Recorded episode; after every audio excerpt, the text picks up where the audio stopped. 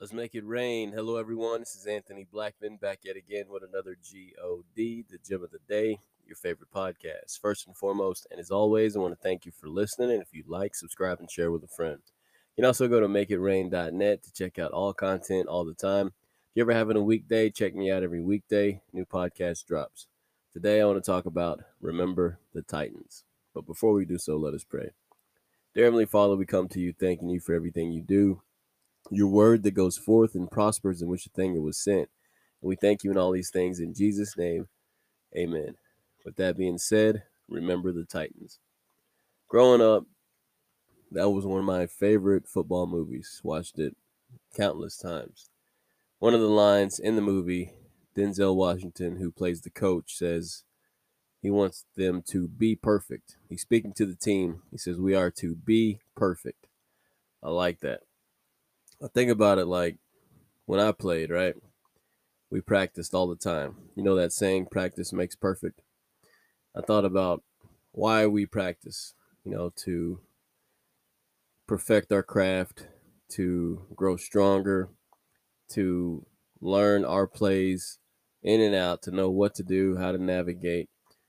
But that's not the only reason we practice, right? If we were to practice only our plays, what we do, week in, week out, and expect to go out and be victorious wouldn't really work that way.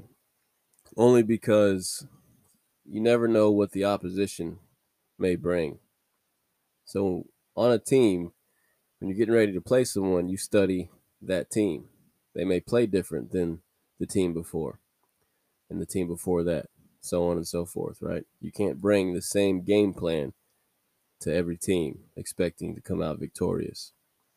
I was thinking about how when Jesus was tempted in the garden by the enemy, by the serpent, by the devil, he left after the third attempt, and it reads he waited for an opportune time.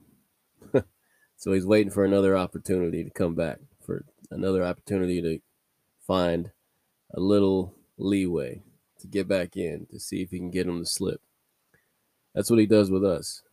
He waits for an opportune time. He waits for an opportunity. So if we're coming at him with the same game plan day in and day out, sooner or later he's going to find an end. You have to know how crafty he is, know how cunning he is, know how he will operate, how he will navigate, what he will dangle in front of you. You have to study the enemy just as much to be mindful of how he will approach, of how he will apply pressure. You have to know these things. Practice makes perfect. That is how we are to be perfect.